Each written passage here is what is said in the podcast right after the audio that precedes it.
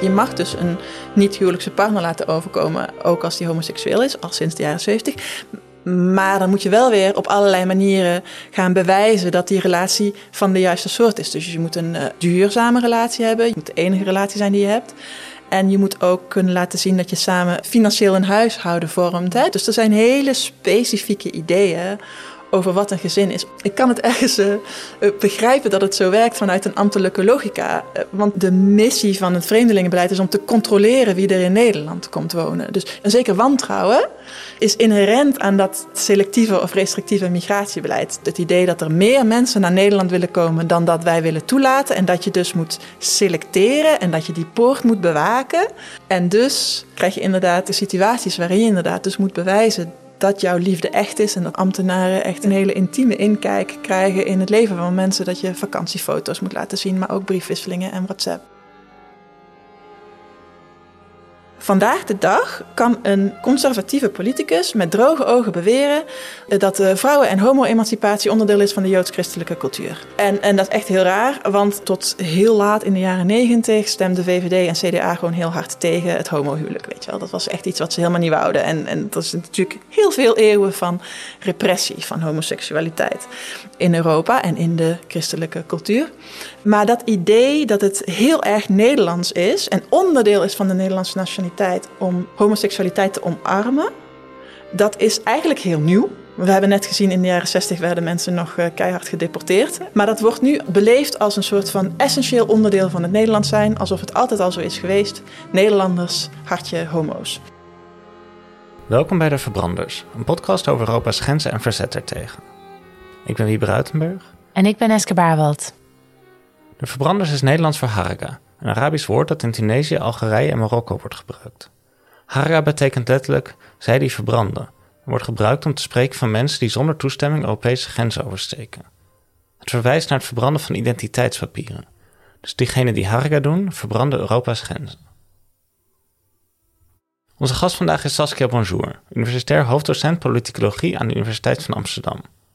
We spreken Saskia over hoe ideeën over wat een familie is en wat beschaafde familiepraktijken zijn, via migratiebeleid en wetgeving in grenzen ingebakken worden, en hoe dat beleid en die wetgeving vervolgens bepaalt welke relaties als familierelaties herkend en erkend worden.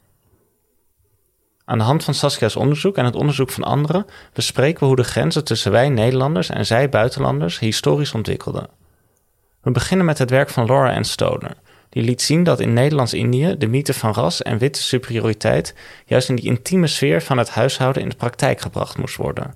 En hoe dat ging via allerlei regels over wie in welke delen van het huis mocht komen, wie met wie kinderen zou moeten krijgen en hoe die kinderen opgevoed zouden moeten worden. Vervolgens bespreken we de Indonesische en Surinaamse onafhankelijkheid als momenten waarin opnieuw gedefinieerd moest worden wie Nederlanders waren en wie niet, wie familieleden van Nederlanders waren en wie niet, en dus ook wie er toegang zou gaan krijgen tot Nederland en de rijkdom die Nederland als koloniale overheerser geroofd had. En we hebben het over ambtenaren die nieuwe beleidscategorieën als gezinsvorming in het leven riepen om familiehereniging in te kunnen perken. En hoe ook die beleidscategorieën gestoeld zijn op het racistische idee dat zogenaamd Nederlandse familiepraktijken niet alleen anders, maar vooral ook beter zijn dan die van niet-Nederlanders. We zijn benieuwd naar jullie gedachten. Zoals altijd kun je een reactie achterlaten op onze Instagram of Twitter of ons een mailtje sturen naar devverbranderspodcast.gmail.com. Veel plezier!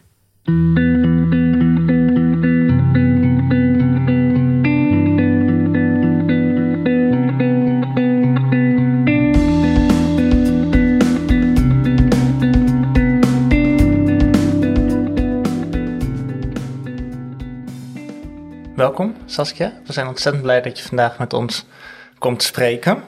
Ik ook. We willen vandaag met je hebben over burgerschap en over familie. Burgerschap gaat eigenlijk over de vraag wie hoort bij de politieke gemeenschap en wie niet. Mm. En we willen het hebben met je over formele vormen van burgerschap. Dus over paspoorten en juridische statussen, maar ook over informele vormen van burgerschap en uh, ideeën over wie wij zijn en wie zij zijn. En we willen het met je hebben over familie en gender en seksualiteit als soort centrale sferen waarin dat onderhandeld en besproken wordt. Het leek ons een mooi startpunt om te spreken over hoe in de Nederlandse koloniën die intieme sfeer uh, eigenlijk werd gereguleerd en wat voor een soort onderscheid tussen wij en zij daarin werden gecreëerd. Zou je daar iets over kunnen vertellen? Ja, heel graag. Toen ik dus begon met, oké, ik ga onderzoek doen naar migratiebeleid, werd ik al vrij snel, ik weet niet eens meer wie, zei tegen mij, dan moet je eens met Sarah van Walsum gaan praten. Was een uh, professor migratierecht aan de Vrije Universiteit, die is inmiddels overleden. En die deed fantastisch mooi onderzoek over hoe migratierecht zich verhoudt tot het gezinsrecht in Nederland. En zij deed dat heel expliciet met aandacht voor continuïteiten vanuit het koloniaal bestuur en migratiebeleid uh, vandaag. Dus ik ging met haar praten en een van de eerste dingen die ze tegen mij zei was: je moet het werk van Laura Ann Stoller lezen. Dat is, ik denk dat ze als antropologe is getraind, maar haar werk is ook heel erg dat van een historica. En zij doet dus onderzoek naar de rol die gezin, gender, seksualiteit, intimiteit noemt zij het, als een soort van overkoepelende uh, concept, uh, speelde in, in het Nederlands bestuur over Indonesië. En haar argument is dat om het kolonialisme überhaupt overeind te houden, moest er, moest er heel veel werk gedaan worden de hele tijd om die fictie van ras ja. overtuigend te laten zijn. Dus ras bestaat niet, maar zonder ras heb je geen kolonialisme, want het hele kolonialisme is gebaseerd op het idee dat witte mensen beter zijn dan andere mensen en dat ze dus moeten besturen daar. En haar argument is dat in dat ras bouwen de hele tijd, intimiteit cruciaal is. En kan je uitleggen waarom dat zo is? Ja, uh, nou, ze geeft allerlei uh, fascinerende voorbeelden. Bijvoorbeeld, dan heeft ze het over de jaren 20 en 30 van de 20e eeuw. Dus op zich een relatieve late periode in het Nederlandse uh, kolonialisme daar. Waarin er een beetje een gevoel was dat dat kolonialisme onder druk stond. En dat het superieur zijn van witte mensen heel stevig moest worden neergezet. En, en ook hele scherpe grenzen tussen hier heb je de witte mensen, de Europeanen, en daar heb je de inlanders. En ze zegt dat gebeurde ook letterlijk in de ruimte. Dus je had heel scherp afgesneden Europese wijken.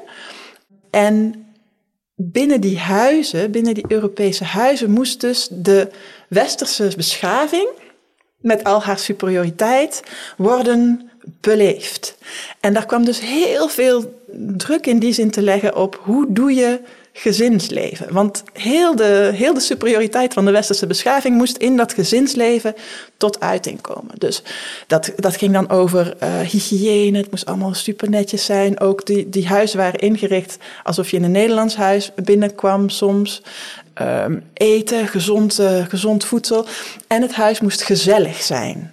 Dus de vrouwen moesten ervoor zorgen dat het een gezellige omgeving was. En dat was allemaal ook met het idee, uh, beschrijft Stoller allemaal, hè, dat die Indonesische omgeving een uh, gevaarlijke omgeving was. Ja.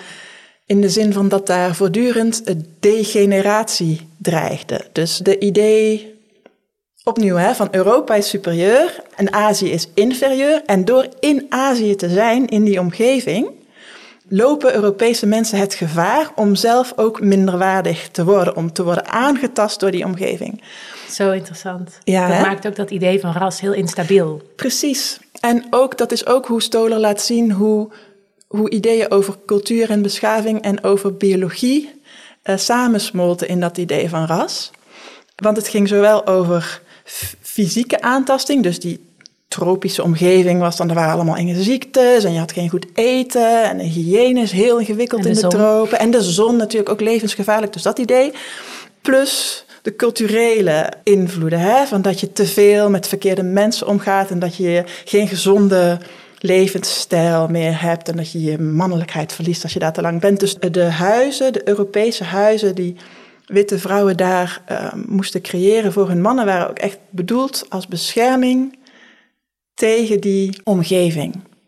Wat Stolen voor mij ook heeft laten zien, is dat gezin en familie zo cruciaal zijn voor um, uh, dat soort ideologieën over ras. En dan later in verband daarmee ook culturele scheidslijnen en nationale scheidslijnen. Is omdat binnen het gezin vindt sociale en biologische reproductie plaats. Dus je maakt er nieuwe mensen in de letterlijke zin van uh, er worden baby's geboren. Maar die kinderen worden ook opgevoed. En binnen een gezin geef je cultuur en waarden en normen en gebruiken door. Dus de instandhouding, ja, de reproductie van het ras, de natie, de cultuur, dat gebeurt in het gezin. En daarom is het gezin zo'n cruciale plek voor het reguleren van dat soort um, ja, scheidslijnen, identiteiten. Ja. Het doet me ook heel erg denken aan wat zij schrijft over de rol van dienstmeisjes in die huizen. Dus heeft het wel eens over de architectuur van die gebouwen en de normen die daar heersten en hoe die in elkaar grijpen. Dus eerst bijvoorbeeld uh, was er een periode dat dienstmeisjes op de grond moesten slapen in de slaapkamer van het kind. Want ook een deel van die dienstmeisjes die gaf ook borstvoeding en alles. Aan de ene kant werd dat werk eigenlijk van reproductie deels op die uh, dienstmeisjes en die dus geracialiseerde lokale bevolking ja, geoutsourced, zeg maar, of in ieder geval daar, mhm. daar neergelegd. En anderzijds was er de hele tijd een soort angst van, maar wat voor effecten heeft dat op onze kinderen? En zijn ze dan nog wel Europees of wit genoeg? Precies. Ja, ja dus ook weer die angst voor, voor degeneratie dan, hè? Voordat ze aangetast zouden worden, te veel. Ik vind dat ook fascinerend als ik me probeer voor te stellen hoe dat dan in de praktijk ging. Hè? Dus die raciale verhoudingen, die racistische verhoudingen, die waren dus niet alleen een soort van groot politiek fenomeen of zo. Dat gebeurde in die huizen, tussen, tussen kinderen en de mensen die voor hen zorgden, of tussen ouders en de mensen die voor hun kinderen zorgden, die hun eten maakten. Die, dus dat is letterlijk heel intiem, dat ras maken en dat ras doen. Ja, en dan een vraag waar zij zich mee bezighoudt en die zich ook relateert tot waar wij later denk ik over gaan praten in de podcast, die zeg maar nu nog speelt, is wat gebeurt er met de kinderen van, ja, wat toen dan mixed race kinderen waren, maar met, met de kinderen van witte mannen met geracialiseerde niet-witte, quote-unquote, uh, vrouwen. En of andersom. Ja. Ehm, ja, wat gebeurt er met die kinderen eigenlijk? En, en dat is ook iets wat je later dan in migratiebeleid heel erg krijgt. Van wie krijgt eigenlijk toegang tot burgerschap? En in de koloniale context, wie heeft toegang tot het Europees zijn? Precies. Ja. Ja, ze beschrijft ook dat dat in principe langs de vaderlijke lijn ging. Hè? Dat is ook in het Nederlands nationaliteitsrecht heel lang zo geweest. Dat de, de man bepaalt de nationaliteit van het hele gezin, dus ook van de vrouwen en kinderen. Maar Stoller beschrijft ook hoe Indonesische vrouwen geen recht hadden, geen enkele aanspraak konden maken op hun kinderen op het moment dat een witte man ze had erkend. En ze beschrijft ook op een gegeven moment de angsten, de zorgen die zo in, een soort van, in het publieke debat in wat toen Nederlands-Indië was, bestonden rondom kinderen van uh, Indonesische vrouwen en Nederlandse of Europese mannen juist op het moment dat je die hele strakke categorieën wil hebben, hè, zoals ik net beschreef, van je hebt hier de Europeanen en daar de Aziatische mensen, en dat er dan mensen zijn die daartussenin vallen, uh, die niet in die hokjes passen.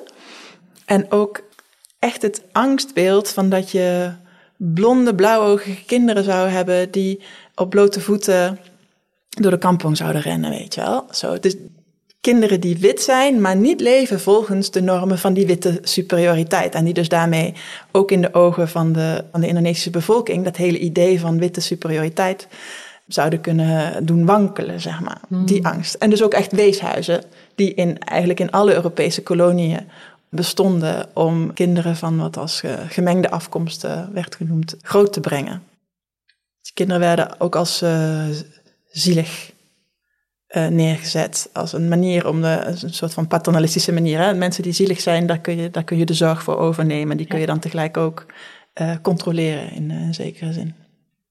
Dus haar werk en het denken over koloniale bestuur in de gezinssfeer, in de, in de intieme sfeer, heeft jou eigenlijk ook gesensibiliseerd om op een andere manier te kijken naar het bestuur van migratie via gezinnen via de intieme sfeer in het heden. Precies, ja, dat idee dat gezinsnormen daarbij heel belangrijk zijn. Hmm. Ja, een cruciale rol in spelen. Dat heb ik, ja, dat heb ik geloof ik echt van haar werk. Ja, ja. Mooi. We zien dat ook weer terug in momenten van dekolonisatie, hè? dat deze scheidslijnen dan ineens heel relevant worden.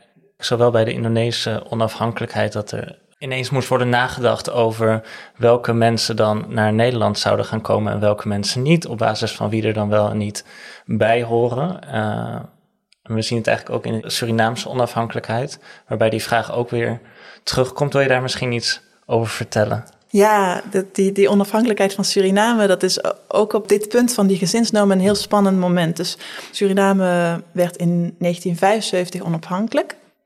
En in de decennia daarvoor was er binnen het koninkrijk vrij verkeer. De Surinamers mochten zich in Nederland vestigen en andersom, daar was, daar was verder geen, uh, geen regulering.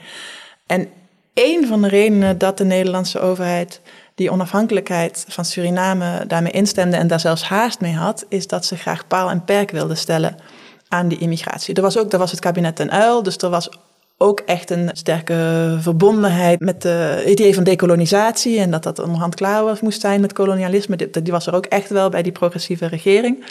Maar er was zeker ook een verlangen om die migratie te stoppen. En dus werd er besloten dat op een moment van onafhankelijkheid alle Surinamers die nog in Suriname woonden, kregen de Surinaamse nationaliteit. En Surinamers die op dat moment in Nederland waren, die mochten kiezen tussen de Nederlandse en de Surinaamse nationaliteit. Dus het idee was, oké, dan kunnen we dus van iedereen die nog in Suriname woont, kunnen we de, de komst naar Nederland gaan controleren, zoals zodat met andere mensen, andere buitenlanders ook kunnen. Maar als onderdeel van die onafhankelijkheid was er een soort van overgangsregeling uit onderhandeld. Een migratieverdrag dat de eerste vijf jaar zou gelden. En voor de Surinaamse onderhandelaars was het heel belangrijk dat in die migratieovereenkomst uh, rekening werd gehouden met wat zij beschouwden als Surinaamse gezinsvormen.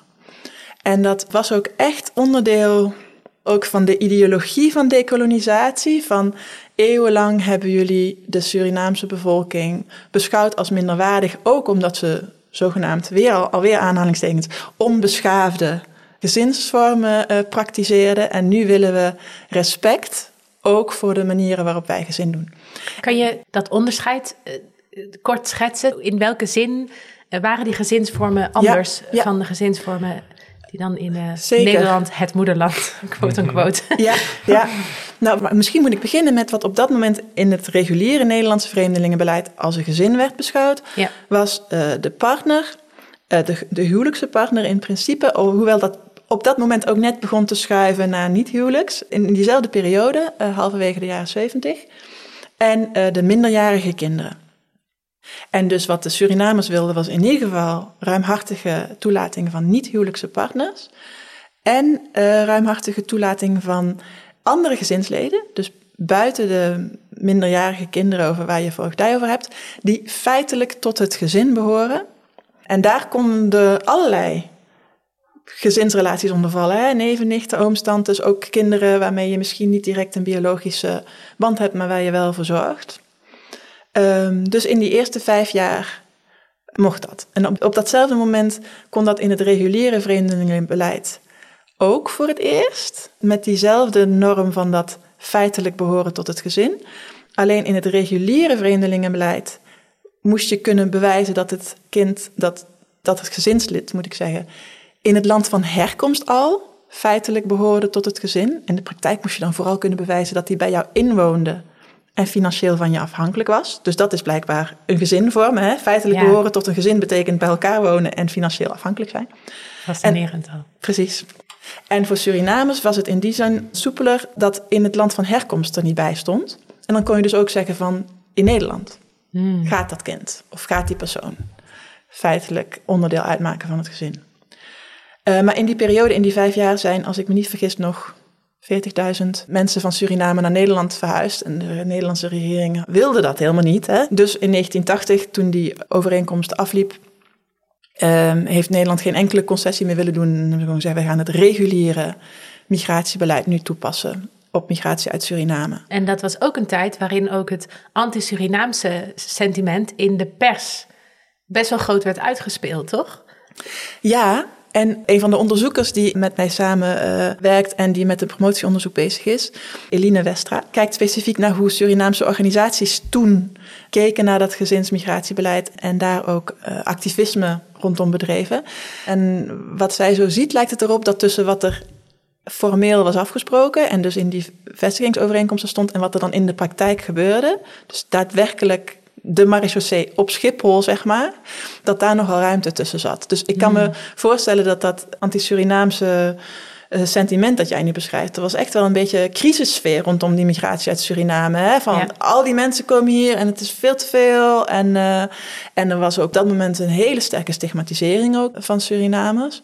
Ik weet niet of het racisme nu minder is, maar de focus ligt nu minder op Surinaamse mensen en meer op bijvoorbeeld ja. moslims. Maar toen was dat, lag de spotlight daar ook volle bak op.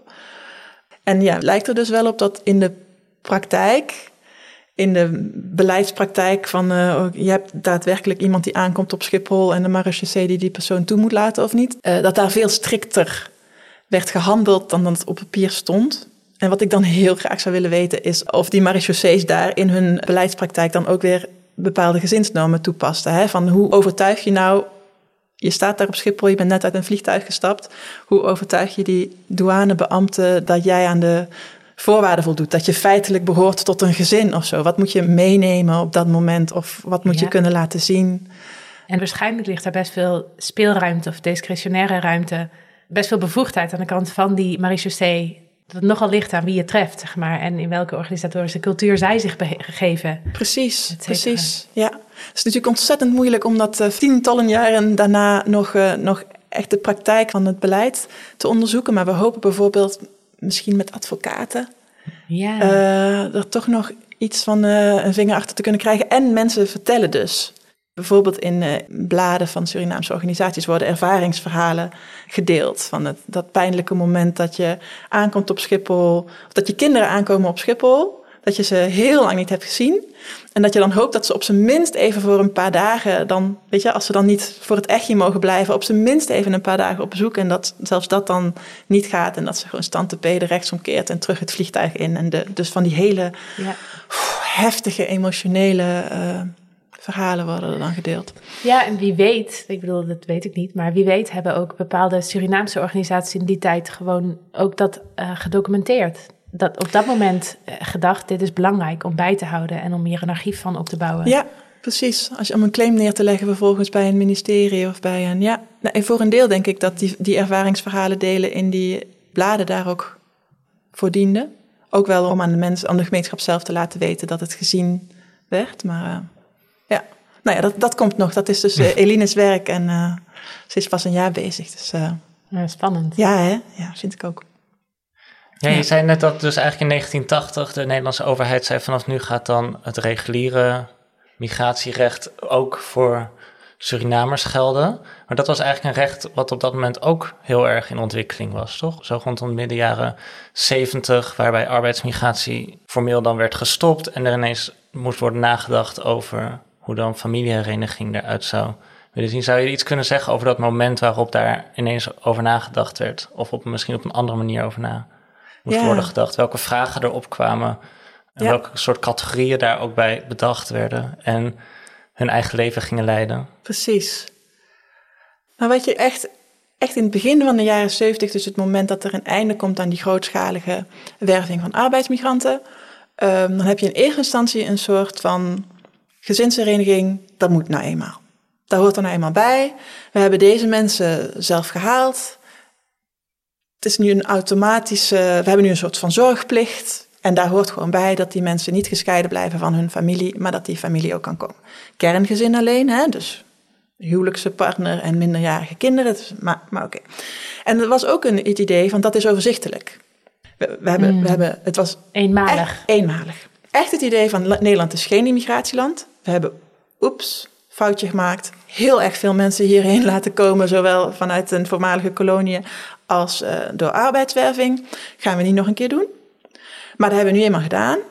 We doen nu de deur dicht. Deze mensen mogen hun gezin nog laten komen en dan is het klaar. Zo ergens halverwege de jaren tachtig dachten ze dat die migratiestroom wel opgedroogd zou zijn.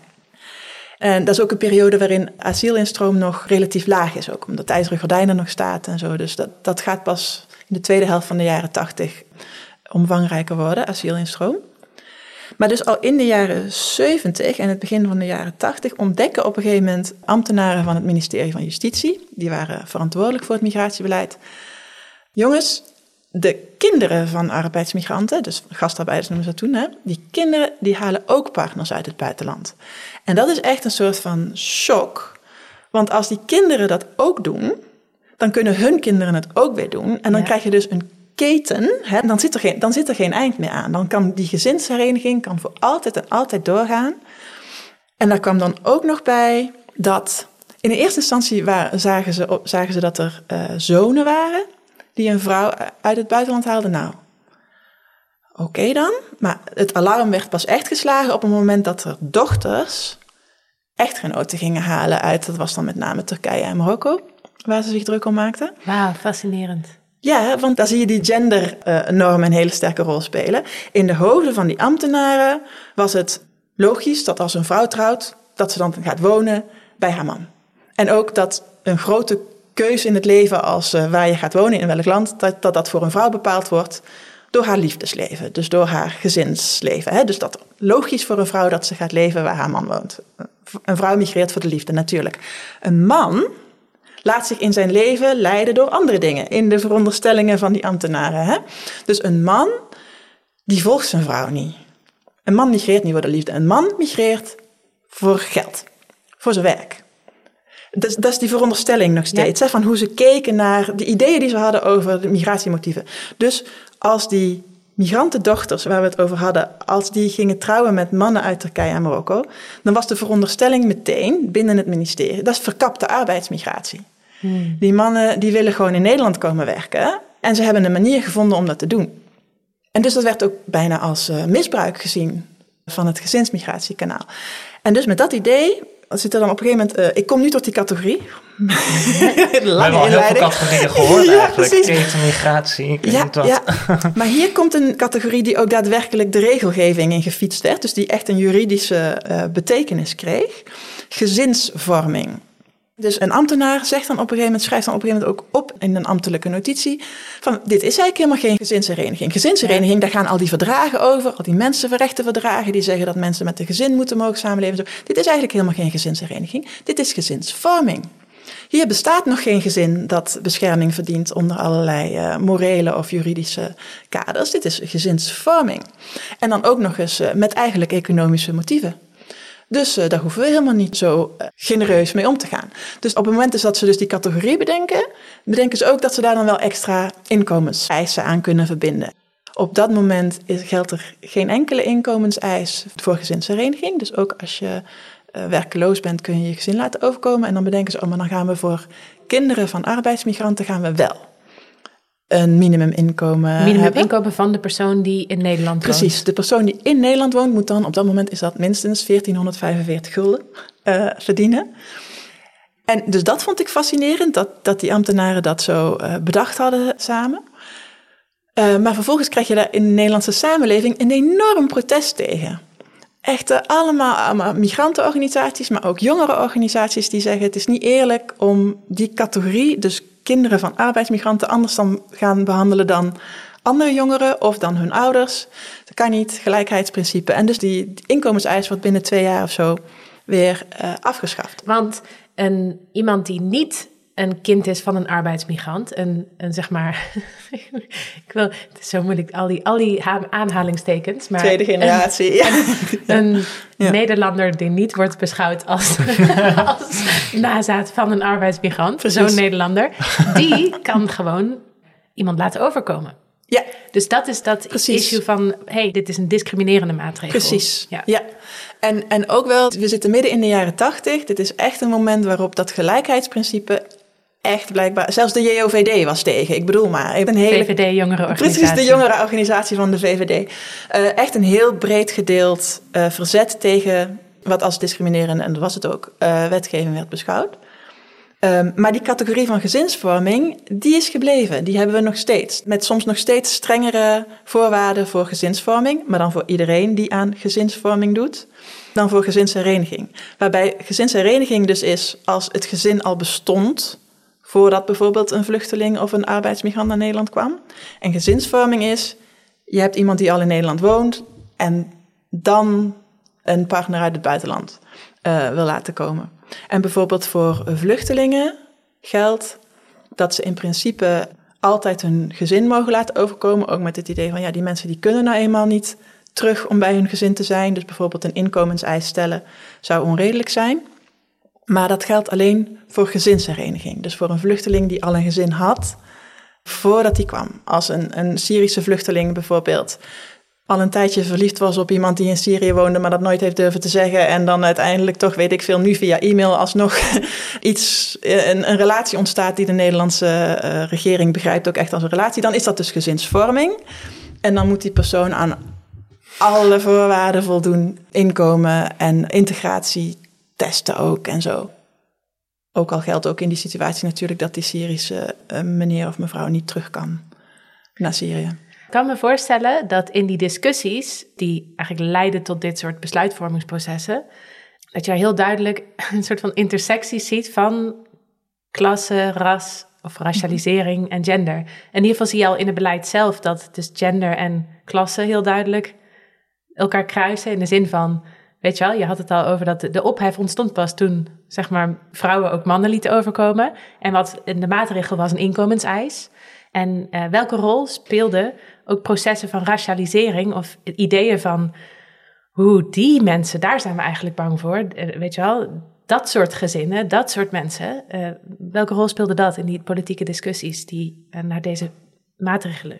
Ja, wat je, wat je zag is dat, oké, dus de motieven van die mannelijke huwelijksmigranten, dat was heel duidelijk voor de Nederlandse ambtenaren die wilden komen werken. Blijft natuurlijk de vraag wat er dan voor de, voor de gezinnen in Nederland, hè, wat daar de motivatie was. Niet wat de motivatie was, wat Nederlandse ambtenaren dachten dat hun motivatie was. Ja. En hoe dat werd ingevuld was, um, en ik geloof dat dit letterlijk is, al weet ik het niet helemaal meer uit mijn hoofd, van dat, dat die ouders het uh, welzijn van hun dochters opofferden voor financieel gewin. Dus de veronderstelling is dan dat ouders bepalen met wie hun dochters trouwen. Um, dus dat is een veronderstelling over zij doen gezin op een andere manier dan mm. wij.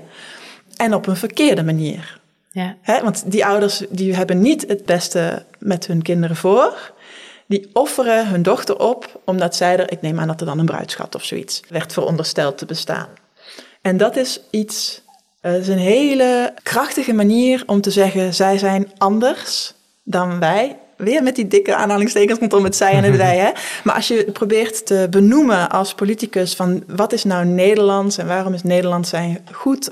Of, en dat doe je meestal heel impliciet. Maar als je dan kunt zeggen van zij zijn anders en ook minder goed dan wij, want zij zijn geen goede ouders. Ja. Zij doen het ouderschap verkeerd. Dat is echt een hele sterke manier om mensen buiten de verbeelde gemeenschap te plaatsen. Zij horen er niet bij, want zij doen ouderschap verkeerd. En dat gebeurde dus heel sterk in die discussie over die gezinsvorming en die inkomenseis. Dus het is ook nog het idee dat je als uh, Nederlandse staat die dochters gaat redden hè? Van, Hun, uh, van hun patriarchale cultuur en uh, familie en gemeenschap. ja. ja. Interessant ook omdat je zo die continuïteit daarmee ziet ook. Uh, met waar we het eerder over hadden in de koloniale context. Precies. Uh, en nu. Ja. ja. ja. En kan je ook wat meer vertellen over hoe bijvoorbeeld homoseksualiteit in de loop der jaren werd gezien? En dan in de zin van, waar we het eerder over hadden, wie is een legitieme partner en wie niet? Ja, ja. In de jaren 60, dus in de vroege jaren 60, tot de vroege jaren 60 was het zo dat homoseksualiteit een reden was om iemand uit te zetten uit Nederland. Dus als het de vreemdelingenpolitie bekend was dat iemand aan uh, homofilie, zoals dat toen dan werd genoemd, deed, dan werd dat als een verstoring van de publieke orde in Nederland gezien en dan was dat een reden om iemand op te pakken en uit te zetten, te deporteren. En zeker ook een reden om bijvoorbeeld de Nederlandse nationaliteit te weigeren als iemand zou willen naturaliseren. En op, een gegeven moment, ergens halverwege de jaren 60, dan beginnen binnen Nederland de normen te schuiven. En dat merken ze dan ook in het ministerie van Justitie. Dat was zeker niet het meest progressieve ministerie onder de ministeries. En dan op een gegeven moment schrijven de ambtenaren op dat hun minister niet kon amoren. Niet kon amoren, heeft besloten: oké, uitzetting hoeft misschien niet meer. Als we wel weten dat iemand homoseksueel is, maar als hij daarmee geen opspraak veroorzaakt. En opspraak. wanneer opspraak, opspraak. En wanneer werd iemand nou geacht opspraak te veroorzaken? Dat was met name als mensen samenwoonden. Dus als twee mensen van hetzelfde geslacht ging eigenlijk altijd over mannen. Ik weet niet waarom, maar dit ging altijd over mannen. Uh, nooit over vrouwen.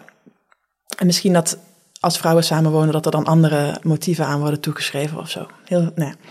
Als twee mannen samenwoonden, dat zou opspraak veroorzaken. En dan op een gegeven moment weer wat later in de jaren 60, zo 1967 of 1968, dan uh, heb je op een gegeven moment één geval waar veel nota's over geschreven zijn uh, binnen het ministerie en tussen de vreemdelingenpolitie en heen en weer, over een Spaanse couturier in Rotterdam. En die woonde dan samen met zijn partner daar in Rotterdam en dat veroorzaakte geen opspraak. die, die vond dat prima, blijkbaar, of zo. Nou ja, die ambtenaren vonden dat allemaal. En dan had je nog een ambtenaar die zei van... eigenlijk vind ik dat we terug moeten blijven duwen.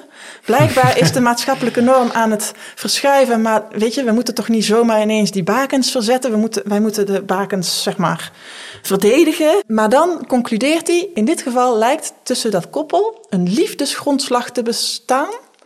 die vergelijkbaar is met wat er normaliter tussen man en vrouw ik heb het vanmorgen nog nagekeken, daarom kan, weet ik het letterlijk weer op te lepelen. Dus een liefdesgrondslag zoals die normaal gesproken tussen man en vrouw bestaat. Dus, dat vond hij dan wel uitzonderlijk.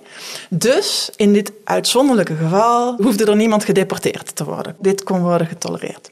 Dus dan wordt het nog een soort van als een uitzondering geformuleerd. En dan willen ze nog niet echt het beleid veranderen. En dan in 1973, dan krijg je het kabinet uh, Den Uyl. Naar binnen is uh, Glastra van Loon, een D66er, is staatssecretaris van Justitie. En die komt daar echt met die hele, we gaan alles anders doen, soort van uh, energie, uh, dat ministerie binnen. En hij heeft een boekje geschreven over zijn korte periode als staatssecretaris in het kabinet Uyl. En daar beschrijft hij dat hij dan in de eerste weken van dat hij staatssecretaris werd, dat hij in een of ander bedompt zaaltje in Scheveningen zijn eerste vergadering had met zijn ambtelijke staf. En dat hij in die allereerste kennismaking zegt: uh, Heren, vast en zeker alleen maar heren, uh, we gaan nu huwelijkse relaties en niet-huwelijkse relaties hetzelfde behandelen. En homo- en heteroseksuele relaties ook. Hij zei er geloof ik nog bij dat het waarschijnlijk toch maar om een klein groepje mensen zou gaan. Maar, uh, maar verder, hij vond dat allemaal prima. En die ambtenaren echt in shock. Dat heeft blijkbaar weken gekost om die vertrouwens- en relatiebreuk weer uh, enigszins te herstellen.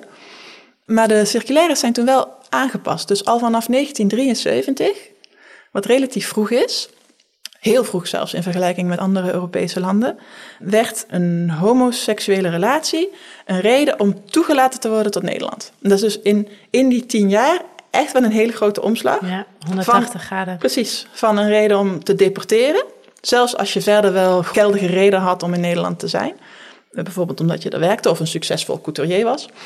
180 graden om, nou zelfs als je verder geen legitieme grond hebt om in Nederland te zijn, die relatie aan zich vormt een reden om, om jou toe te laten. Opnieuw weet ik niet hoe dat dan in de praktijk is toegepast. Hè? Want er stond wel bij in de circulaire dat deze gevallen altijd aan de minister moesten worden voorgelegd. Of aan de staatssecretaris. Dus daar mocht de vreemdelingenpolitie niet zelfstandig over beslissen. Dat moest altijd via het ministerie. Ja. Dus er was nog wel verdenking omheen. Maar goed, ja. het, was wel... Die omslag zal in de praktijk een stuk langzamer en moeizamer zijn verlopen, maar weten we niet. Weet ik niet, nee, maar ik kan me wel voorstellen. Wat ik zo fascinerend vind, is dat... Want ik doe meer onderzoek naar een soort van grensbeleid aan de grens. Ja, in die literatuur denk je best veel na over wat een state of exception wordt genoemd, maar ook over hoe eigenlijk via de uitzondering migratiebeleid, grensbeleid steeds strenger wordt gemaakt. Je ziet ook bij terror bijvoorbeeld, bij terrorisme, dat dan een uitzonderingsgeval wordt genomen en zeggen, ja, bijvoorbeeld we moeten de AIVD inschakelen om deze persoon in de gaten te houden, want er zijn vermoedens van terrorisme en weinig mensen gaan dan zeggen, nee, dat mag niet. En dan langzaam wordt de legitimiteit groter gemaakt om eigenlijk die surveillance zeg maar uit te breiden. Maar wat je hier in dit voorbeeld ziet, dat daar de uitzonderingen voor zorgen dat het beleid ook een progressieve kant op kan groeien. Ja, en dat, is eigenlijk logisch, maar omdat ik zo zit in dat het altijd alleen maar strenger wordt. steeds ja. strenger wordt, is dat ook interessant om even te denken, oh ja. Precies. Dat is eigenlijk gewoon ook hoe verandering binnen juridische structuren deels in ieder geval plaatsvindt. Ja. Maar ik kan het me ook wel voorstellen dat het hier allebei een soort van tegelijkertijd speelt. Want dit is ook een omslagpunt waarbij een huwelijk niet meer genoeg kan zijn. En die categorie van een schijnhuwelijk ook ineens naar voren komt wat iets doet met de bewijsvoering. Want hoe bewijs je dan aan die minister, als je daar wordt voorgelegd, dat jij in een homoseksuele relatie bent met Precies. Ja. iemand? Ja. Het is, je hebt een moment in de jaren 70 en de vroege jaren 80 in Nederland waarop echt iets opengebroken wordt. Zowel qua wat is een gezin, maar ook als wie hoort erbij in Nederland en voor wie hebben we allemaal morele verantwoordelijkheid. En echt een moment waarop pluralisme en progressie en, en gelijkheid vooral. Gelijke behandeling. Echt een hele centrale norm is.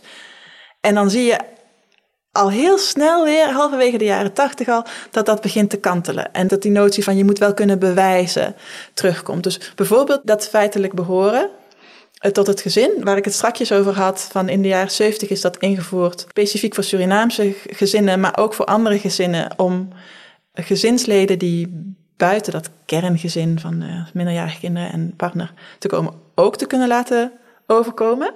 Maar dan in de tweede helft van de jaren tachtig krijg je ook weer zo'n ambtenaar die dan uh, observeert van ja, veel migranten die laten hun kinderen achter in de zorg van iemand anders, soms best wel lang. En dan als ze bijna volwassen zijn en oud genoeg om hier ook geld te kunnen verdienen, dan voelen ze ineens de ontzettende behoefte om bij hun kinderen te zijn en laten ze ze overkomen. Dus wat die ambtenaar wilde zeggen is: ik geloof niet dat dat over gezin gaat. Ik denk weer dat het eigenlijk economische hmm. motieven zijn. Dus ook al is het je echte kind, het is niet je feitelijke Precies. Dus dan wordt dat feitelijk behoren wordt opnieuw geïnterpreteerd. Niet meer om gezinsleden buiten het kerngezin ook te kunnen laten overkomen, maar om gezinsleden binnen het kerngezin, dus minderjarige kinderen, ook te kunnen buitensluiten op het moment dat ze voor langere perioden aan de zorg van iemand anders zijn toevertrouwd. Dan gaat de Nederlandse overheid dat dus interpreteren als een verbroken gezinsband. Als een gezinsband die niet meer voldoende weegt, dan hebben de ouders eigenlijk eh, hun recht, hun claim op gezinsleven met die kinderen verspeeld. Dat is een heel zwaar moreel oordeel natuurlijk over hoe je goed ouderschap bedrijft. Hè? En ook heel sterk het idee dat een kind maar van één gezin tegelijk onderdeel uit kan maken. Dus het argument was, stel dat dat kind door een oom daar wordt opgevoed. Stel dat die oom naar Nederland zou willen komen, dan zou die oom kunnen zeggen: Ik wil dat kind meenemen, want dat behoort feitelijk tot mijn gezin. En dus, zei de ambtenaar, als hij tot het gezin van die oom behoort, behoort hij dus niet tot het gezin van die ouders die hier al zijn. Dus heel sterk dat idee van een kind behoort tot één gezin en als het tot dat gezin behoort, kan het niet ook behoren tot een gezin dat hier al is. Dus echt een heel uh, smal en nauw gedefinieerd idee van wat een gezin is. En het is misschien ook wel een mooie brug naar je huidige onderzoek, omdat je nu denk ik in je onderzoek juist queer families, polygame relaties centraal stelt. Kan je iets meer vertellen over je, je huidige onderzoek en hoe je er tot bent gekomen? Ja, zeker. Het project heet Stranger Families. En het gaat over hoe gezinnen die in Nederland worden beschouwd als uh, buiten de norm vallend, hoe voor die gezinnen gezinsmigratierechten worden geclaimd. En mijn idee was, in Nederland en misschien ook wel in Europa, heb je eigenlijk twee manieren waarop je als gezin kunt afwijken van de norm. De eerste is als je als een queer gezin wordt beschouwd. Dus dan, dan moet je denken aan regenbooggezinnen, aan, uh, aan twee mannen en een vrouw, of twee mannen en twee vrouwen, of zelfs in zekere opzichten misschien een vrouw alleen. mensen die in die zin als een progressieve breuk met de norm worden beschouwd. Dus als onderdeel van de Nederlandse moderniteit. En daarnaast heb je mensen die worden beschouwd als cultureel anders. Hmm. En die worden juist beschouwd als die breken met de Nederlandse norm omdat ze behoren tot een traditie, maar dan een niet-Nederlandse traditie. Dus die hmm. worden juist als traditioneel en niet modern beschouwd.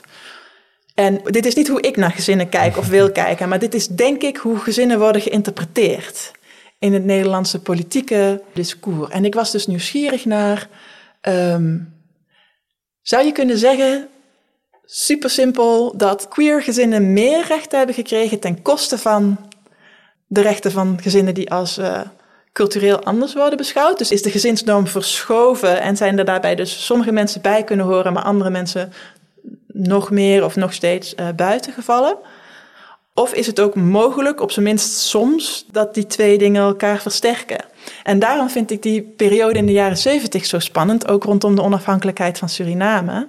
Want de gezinsvormen waar in de Surinaamse onderhandelingen respect voor werd gevraagd, en ook door Surinaamse organisaties respect voor wordt gevraagd, bijvoorbeeld niet-huwelijkse relaties, dat zijn dezelfde gezinsvormen waar op dat moment de homobeweging in Nederland zich ook sterk van maakt. En dat laat ook meteen zien dat dat onderscheid um, tussen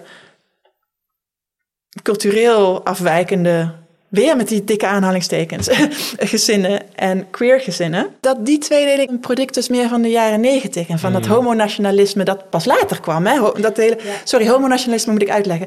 Ehm, de, ehm, vandaag de dag kan een conservatieve politicus met droge ogen beweren eh, dat de vrouwen- en homo-emancipatie onderdeel is van de joods-christelijke cultuur. En, en dat is echt heel raar, want tot heel laat in de jaren negentig stemden VVD en CDA gewoon heel hard tegen het homohuwelijk. Weet je wel, dat was echt iets wat ze helemaal niet wouden. En, en dat is natuurlijk heel veel eeuwen van repressie van homoseksualiteit in Europa en in de christelijke cultuur. Maar dat idee dat het heel erg Nederlands is en onderdeel is van de Nederlandse nationaliteit om homoseksualiteit te omarmen, dat is eigenlijk heel nieuw. We hebben net gezien in de jaren 60 werden mensen nog eh, keihard gedeporteerd. Maar dat wordt nu beleefd als een soort van essentieel onderdeel van het Nederlands zijn. Alsof het altijd al zo is geweest. Nederlanders, hartje, homo's.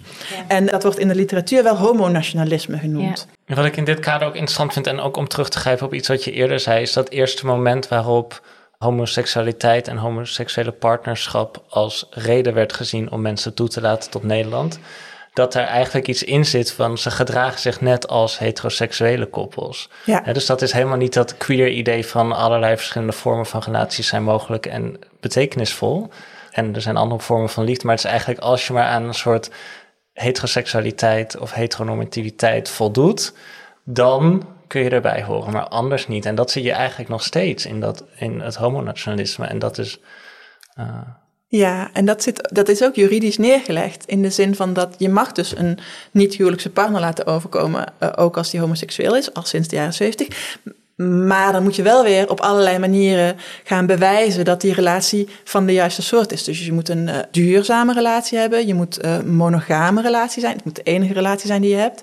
En je moet ook kunnen laten zien dat je samen financieel een huishouden vormt. Hè? Dus dat je inderdaad weer die financiële afhankelijkheid van elkaar hebt. Dus er zijn hele specifieke ideeën over wat een gezin is. Ook op het moment dat dat open wordt gebroken van het hoeft niet per se heteroseksueel te zijn, is het inderdaad zeker niet het queer idee van laten we eens opnieuw gaan bedenken wat betekenisvolle banden tussen mensen zouden Ja. kunnen zijn die we een gezin willen noemen. Absoluut niet. Ik kan het ergens eh, eh, begrijpen dat het zo werkt vanuit een ambtelijke logica. Eh, want de missie van het vreemdelingenbeleid is om te controleren wie er in Nederland komt wonen. Dus iedereen kan wel roepen dat hij een homoseksuele relatie heeft met, weet je wel. En zeker wantrouwen is inherent aan dat selectieve of restrictieve migratiebeleid. Dat in Nederland sinds de jaren 50 eh, en in Europa in bredere zin wordt gevoerd. Het idee dat er meer mensen naar Nederland willen komen dan dat wij willen toelaten. En dat je dus moet selecteren en dat je die poort moet bewaken.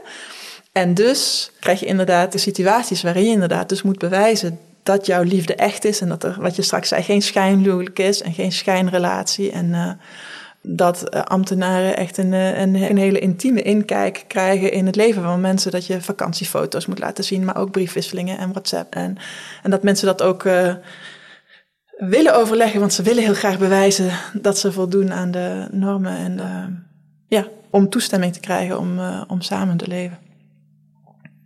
En ehm, ben je zelf eigenlijk in de loop der jaren anders gaan nadenken over die categorie gezin en eigenlijk wat betekenisvolle intieme relaties zijn? Nou, ik denk dat eh, een van de redenen dat dat gezinsmigratie mij zo lang blijft boeien is omdat gezin ook een waarde is die voor mij leeft of zo. Niet iedereen heeft een gezin of niet iedereen noemt het familie. Maar ik denk voor heel veel mensen zijn de, de relaties die je gezin noemt, welke dat dan ook zijn, de dingen die het allerbelangrijkste zijn. Het aller, allerbelangrijkste. En dat vind ik eh, spannend en motiverend ook om, om daarmee bezig te zijn, omdat het zo te doet. En tegelijkertijd zit dus in het eh, waardevol vinden van een gezin. Dat is al heel beladen en zwaar. Je zit zo in het hoeksteen van de samenleving, een CDA-discours, als je niet uitkijkt. Ja, je wordt geconfronteerd met je eigen aannames en met je eigen ideeën van wat nou. En wat een nou waardevolle waardevolle relaties relaties zijn. Precies. En dat vind ik ook voor mezelf interessant en iets om over te blijven nadenken. Van hoe laveer ik tussen toch wel de aanname dat, dat gezin en familie eh, er echt toe doet. En ook weten dat familie- en gezinsnormen een van de manieren zijn waarop de staat mensen reguleert. En in kaders en Ja. in hokjes duwt. En beoordeelt over of ze wel of niet goed genoeg zijn. Of wel of niet Nederlands genoeg zijn. Ja, Want deze emotie is juist de emotie waarop wordt ingespeeld in dat beleid en in dat discours erom. En ik zie dat ook bijvoorbeeld in vertogen of taal rondom het belang van het kind. Ja. Eh, en dat ouderschap wat je eerder Ja. noemde. Dat het belang van het kind zo belangrijk is. En als daarop wordt ingespeeld. En deze mensen zorgen niet goed voor hun kinderen. Dat is een moreel appel, maar het, het doet ook iets met je emotie. Ja. En daarom kan het zo succesvol zijn. Ja, en ik heb die emotie zelf dus ook. Ja. Dat is ook wat me motiveert, dus die, die wil ik er ook graag laten zijn. En tegelijkertijd daar wel kritisch naar te blijven kijken. Van voor, voor welke gezinsvormen voel ik die nou wel en welke nou niet? Weet je wel? Waar kan ik mezelf nou in verplaatsen? Of waar kan ik inderdaad die emotionele connectie mee maken en wanneer niet? En wanneer zit in die emotie ook allemaal oordeel? Over welke vormen wel of niet waardevol en belangrijk en beschermenswaardig zijn en zo. Dat is een moeilijke evenwichtsoefening en ook wel interessant. Ja, Ja. en ook eh, als ik ook van mezelf spreek, je voelt dat veranderen in jezelf in de loop der jaren. Naarmate je mensen ontmoet die dicht bij jou komen, die jou gewoon laten zien dat andere vormen van intimiteit opbouwen mogelijk zijn, waardevol zijn, prachtig zijn, eh, je wereld verrijken. Ja, En, en dat, dat helpt ook met dat, dat proces. Maar ik kan me voorstellen dat juist door ernaar te kijken, maak je het mogelijk dat je ook eigenlijk dat verruimt in jezelf. En misschien soms voel je ook juist de muren in jezelf daarin. Maar, ja precies. ja. Ja.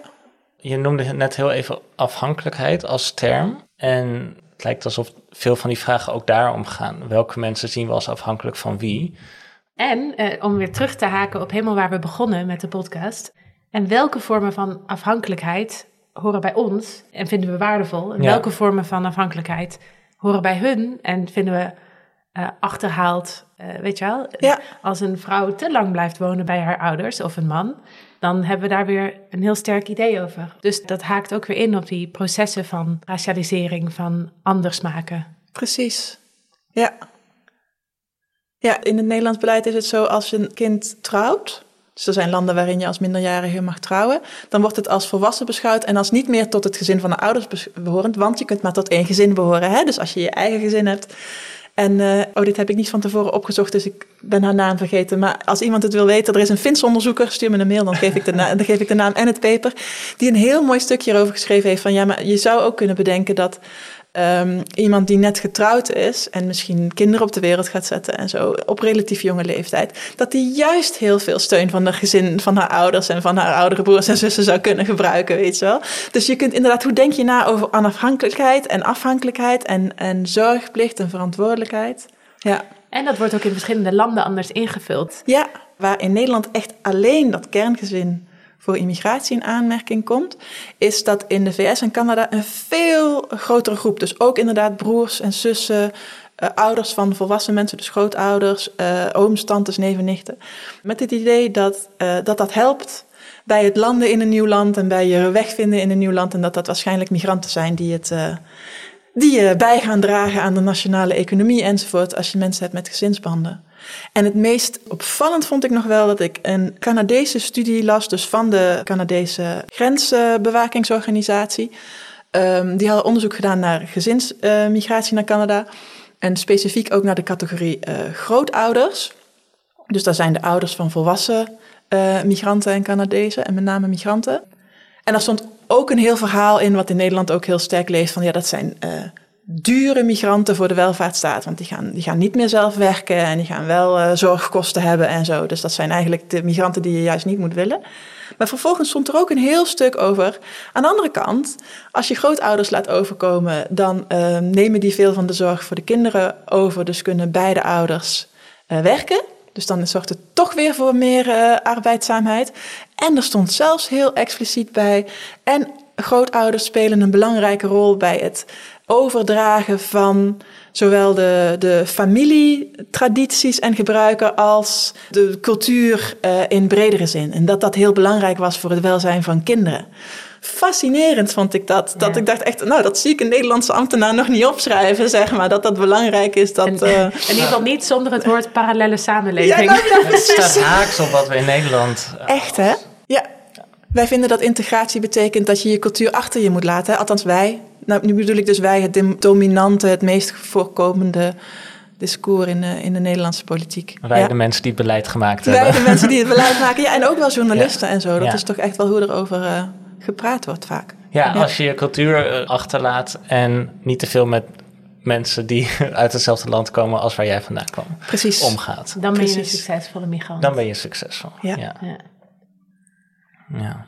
Nou, ik denk dat we heel veel hebben besproken. Ja.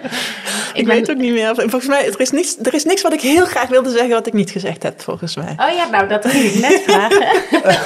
Is er nog iets wat je heel graag zou willen zeggen, wat je nog niet gezegd Ik hebt? geloof het niet. Ja, Nee. Nee. ja ik, ik, vond het, ik vond het een prachtig gesprek. Ik wil, is er nog iets wat jij wil zeggen, Wiebe? Ik, nee, ik heb niks concreets nu te zeggen, geloof ik. Ja, dan, dan denk ik dat we je gewoon echt gaan bedanken voor je tijd die je hebt genomen en voor je ja, geweldige bijdrage vandaag. Ik heb ervan genoten. Dank jullie wel voor de uitnodiging. Oh, nou, heerlijk om je te hebben. En eh, ja, dankjewel. Ja, te gek, dankjewel.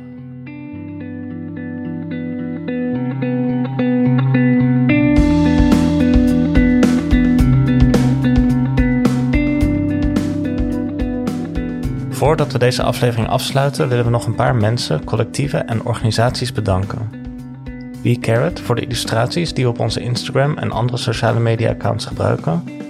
Thomas van Dark Roast voor de vormgeving.